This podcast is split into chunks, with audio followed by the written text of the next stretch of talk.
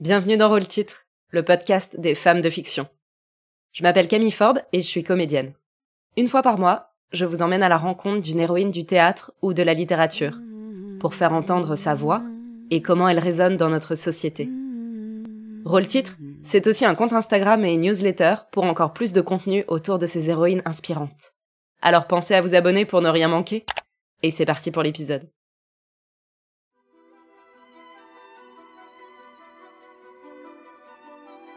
Qui a envie d'aller voir une pièce de théâtre qui sonne comme une leçon de morale?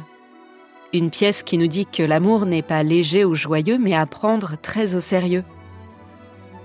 Alfred de Musset, grand romantique du 19e, autant dire un expert, l'affirme. On ne badine pas avec l'amour. On, c'est Camille et Perdican. Ils ont grandi tendrement ensemble, mais ne se sont pas revus depuis dix ans. Perdican vient de finir des études prestigieuses en jeune homme de la haute société. Camille a été éduquée au couvent et veut consacrer sa vie à Dieu. Problème, le baron qui les a fait rentrer au berceau familial a pour projet de les marier. Mais ne s'improvise pas Cupidon qui veut. Les flèches mal tirées laissent des cicatrices, voire pourraient bien se tromper de cible. Vous écoutez Rôle Titre, épisode 4, Camille ouvrez-les pour parler. Tirez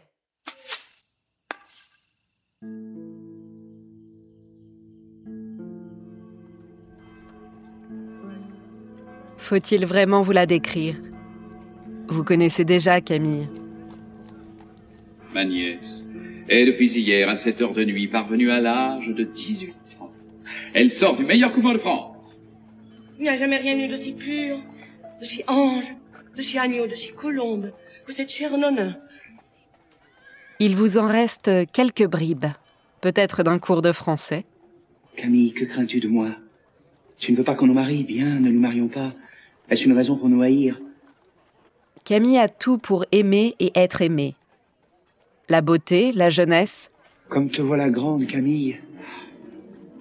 Et belle comme le jour. L'intelligence. Son éducation, Dieu merci, est terminée, et ceux qui la verront auront la joie de respirer une glorieuse fleur de sagesse et de, et de dévotion. Mais c'est une amoureuse impossible, inflexible, tumultueuse. Ça veut dire que votre nièce a une correspondance secrète Allons, Camille, embrasse ton cousin. Ah ben voilà un commencement de mauvais augure. Voire violente. Mais elle s'écria avec force. Allez-y, trouvez-le, faites ce qu'on vous dit, vous êtes une sotte, je le veux. Ça y est? Ça vous revient? Camille a 18 ans. Elle sort du couvent. Un ange, peut-être, mais qui ne va pas tarder à tomber. De haut.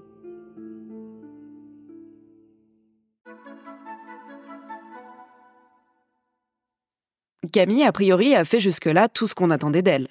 Elle a partagé une enfance sans nuages avec Perdican. Au couvent, elle a donné entière satisfaction. Elle est cultivée et s'est épanouie, y compris physiquement, ce que Perdican ne manque pas de relever quand il l'aperçoit. Regardez donc mon père comme Camille est jolie. Camille est du genre à dire ce qu'elle pense, avec élégance mais sans détour. Je suis comme cela, c'est ma manière. Elle est décidée et sérieuse. Un trait de caractère plutôt rare chez la jeunesse. Je ne suis pas assez jeune pour m'amuser de mes poupées, ni assez vieille pour aimer le passé. Une jeune femme irréprochable aux yeux des autres personnages. Mais c'est en l'observant agir avec Perdican que quelques détails singuliers apparaissent.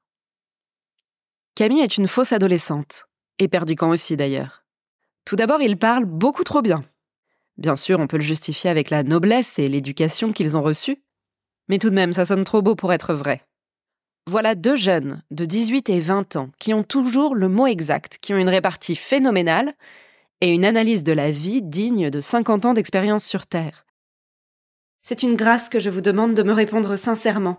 Vous n'êtes point un libertin, et je crois que votre cœur a de la probité. Vous avez dû inspirer l'amour, car vous le méritez. Dans la vie, on ne sait pas quoi répondre. on balbutie, ou alors, par excès de confiance, on dit des âneries plus grosses que soi, et particulièrement sous le coup de l'émotion. Mais pas Camille. C'est une jeune femme flamboyante qui aime, qui rejette, qui ressent avec l'intensité d'une adolescente, mais qui parle comme une héroïne antique, avec une sagesse et des vertus spirituelles exceptionnelles. Camille et Perdican sont une jeunesse fantasmée, idéale. Ce sont les jeunes gens qu'on aurait aimé être, qui savent argumenter du tac au tac. Alors oui, ils s'engueulent, mais ils s'engueulent sublimement. Plongez-vous dans le texte, mais n'allez pas jusqu'à vous comparer à l'éloquence de Camille. C'est un rôle complexe, à vous filer des complexes.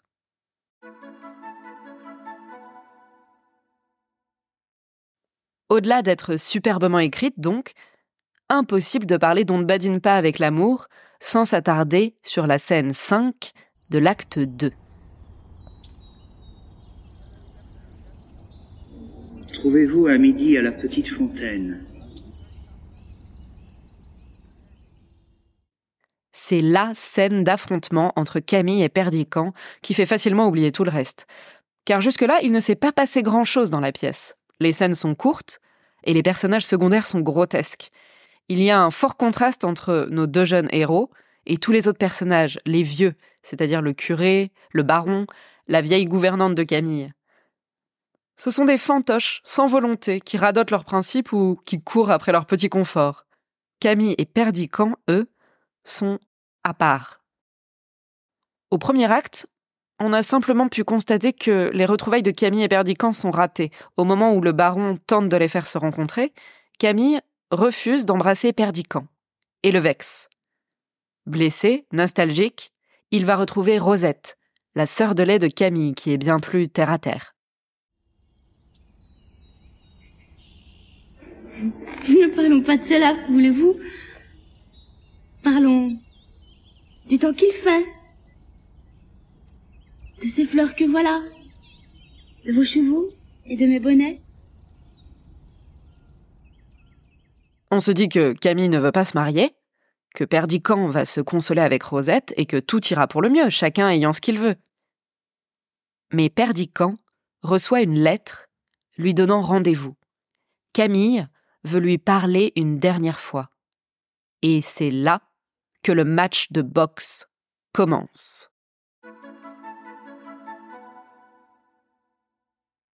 Acte 2, scène 5. C'est le morceau de bravoure de la pièce. C'est un véritable match de boxe entre Camille et Perdican qui s'affrontent à coups de punchline. À noter qu'elles sont largement inspirées de la correspondance entre Alfred de Musset et George Sand, qui était écrivain et amant dans la vie.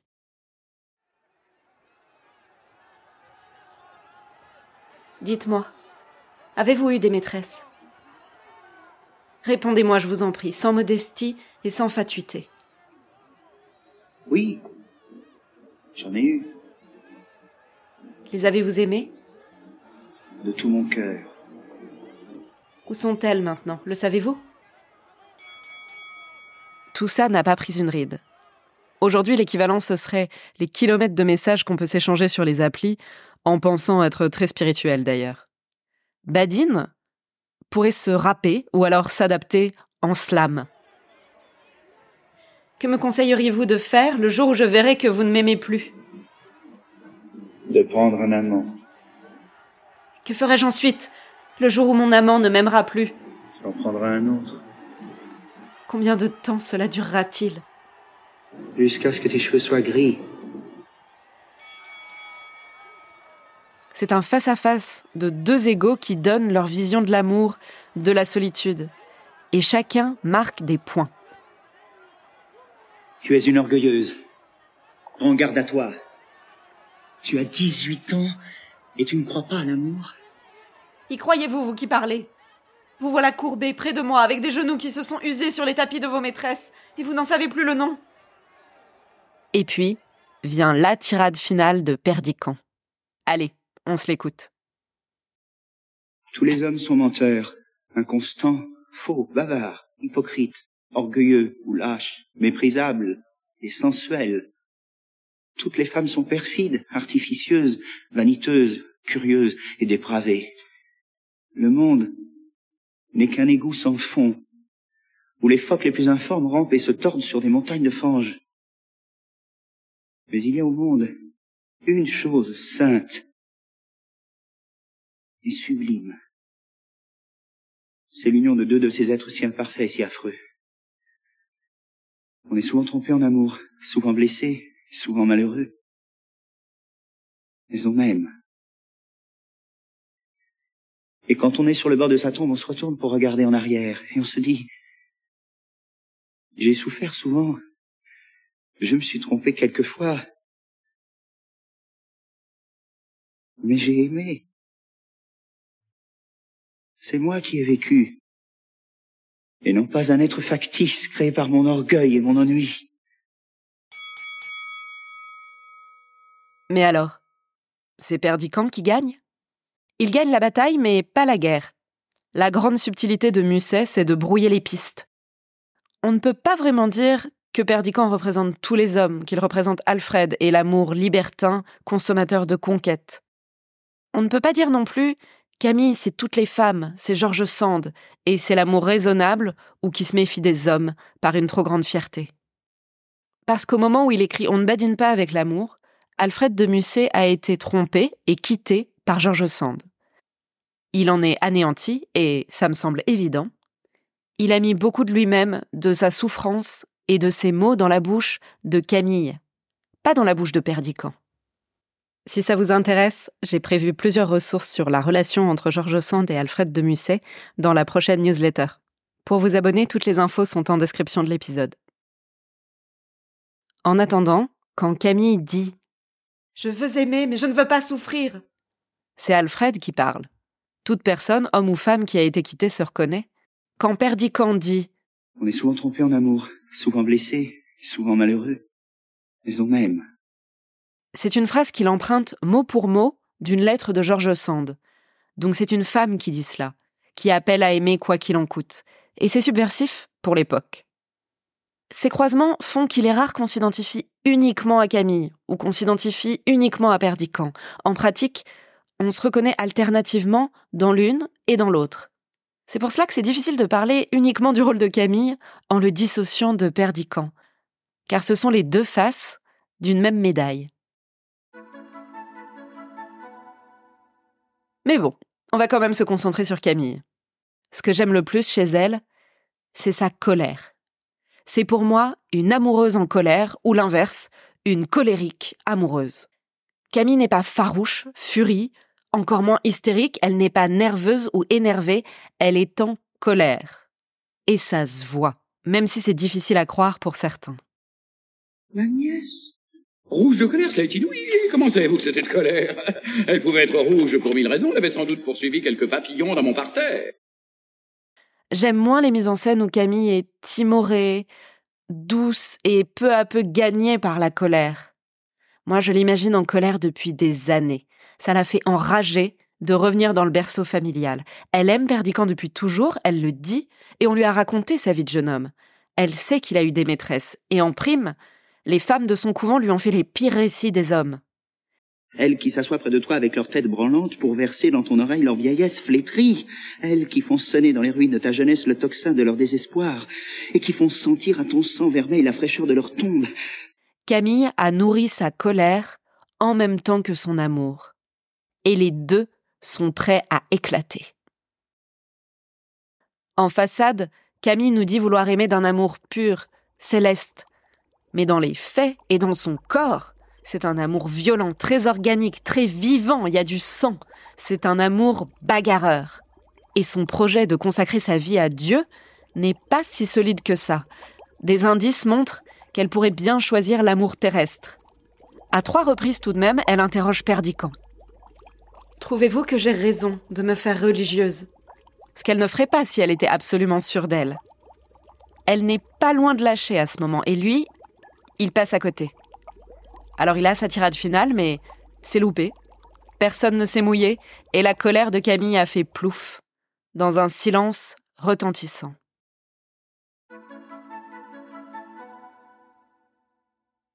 Camille et moi partageons plus qu'un prénom. Comme beaucoup, je l'ai lu pour la première fois adolescente, et le texte s'est imprimé, il marque. Je ne l'ai pas vu en scène, Mais c'est du théâtre dans un fauteuil, alors les images viennent facilement.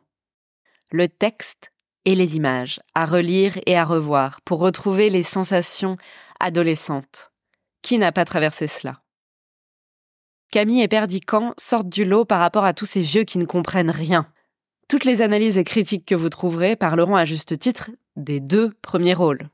Mais ma préférence va à Camille. Je lui donne sans hésiter le rôle principal. Surtout dans la deuxième moitié de la pièce. Elle en sort plus grande et plus lumineuse que Perdican. Attention, elle ne gagne pas le bonheur pour autant. Toute cette histoire finit mal, et on ne gagne rien à être une Camille. En même temps, est-ce qu'on lui souhaite vraiment d'être avec un Perdican une fois qu'on a vu ce dont il était capable? Mais Camille suscite le respect. Elle occupe une place très forte chez moi, car j'ai envie de la garder. J'ai envie de mener ma vie comme elle, même si je ne veux pas du tout que ma vie finisse comme la sienne. Par exemple, si je suis en train de défendre mes valeurs corps et âme face à l'homme que j'aime, et qu'il a la bêtise de dire Que tu es belle, Camille, lorsque tes yeux s'animent. Évidemment que je veux lui répondre Oui, je suis belle, je le sais. Quelle femme ose dire cela?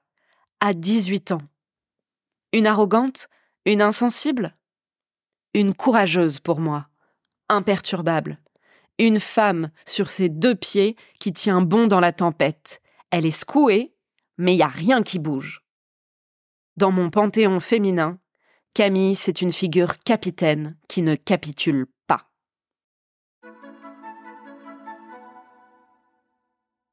La question de l'orgueil est très présente dans la pièce, et pourtant je n'ai jamais trouvé Camille orgueilleuse. Ça en dit long sur moi, n'est-ce pas? Après tout, elle est présentée comme exceptionnelle par rapport à Rosette, sa gouvernante, les autres sœurs du couvent. Je ne trouve pas que son orgueil soit mal placé. Il lui donne l'énergie de combattre pour ses idéaux. Camille n'est pas que sur la défensive, elle attaque. Elle fait respecter sa conception de la justice. Et oui, il faut de l'amour-propre pour ça. Elle y va. Moi, j'ai envie d'avoir ce moteur, j'ai envie qu'il soit pris en exemple, surtout par les jeunes femmes. Le texte de Musset appelle à l'action à la bagarre verbale, on l'a bien compris.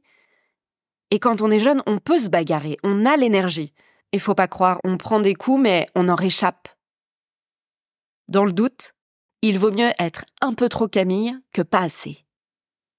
Le risque, mais ça je vous laisse lire la fin de la pièce pour vous faire votre avis, il est pour ceux qui prennent les balles perdues.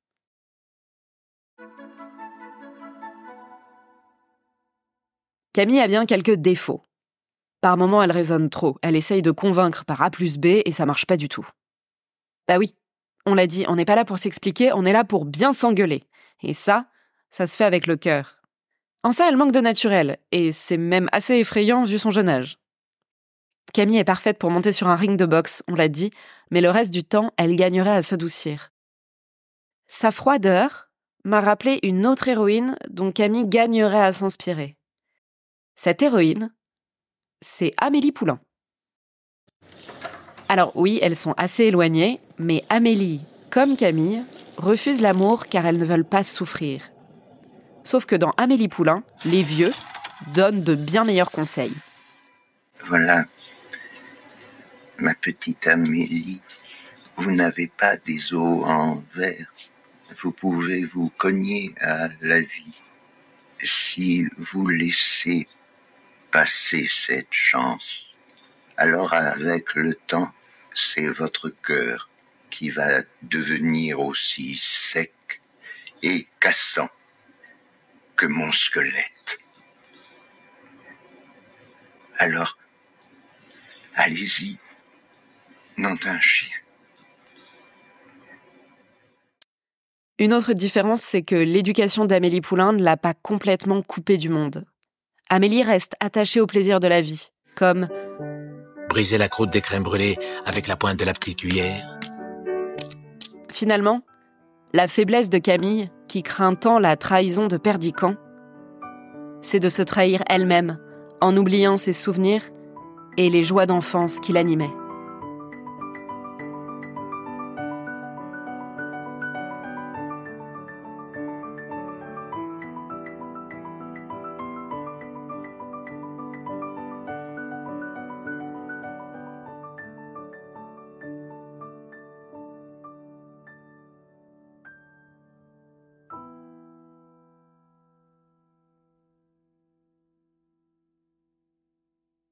Vous l'aurez compris, la vision que j'ai de Camille est très positive pour le féminisme. C'est une femme forte, qui tient tête aux hommes pour défendre ses convictions, qui assume ses choix. C'est une figure insoumise, rarement représentée au XIXe. Par contre, il n'y a pas de raison de penser que Musset était féministe.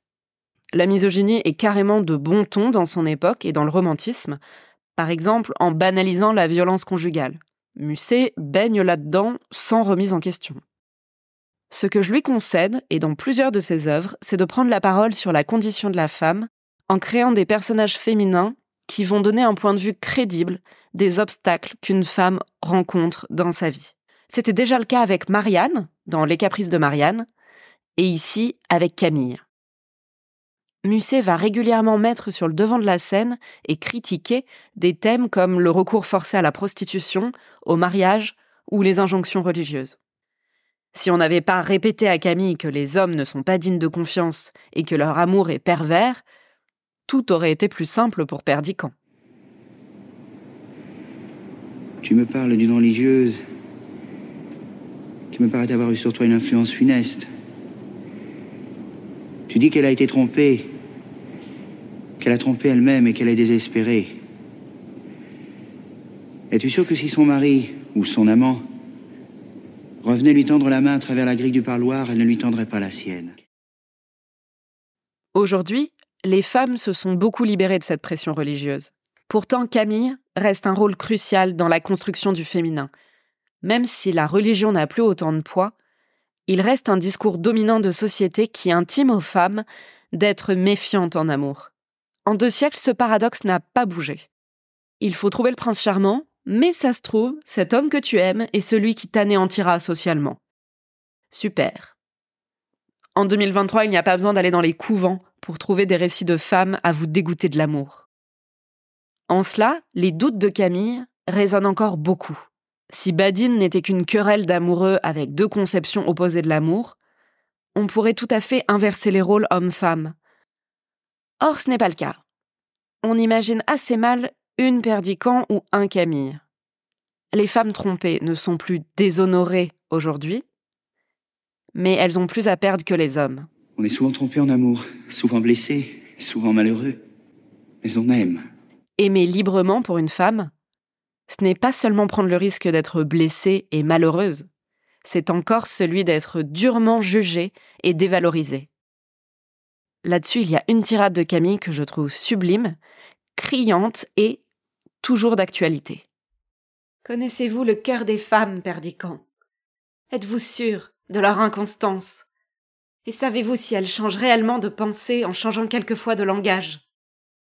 Il y en a qui disent que non. Sans doute, il nous faut souvent jouer un rôle, souvent mentir. Vous voyez que je suis franche. Mais êtes-vous sûr que tout mente dans une femme lorsque sa langue ment?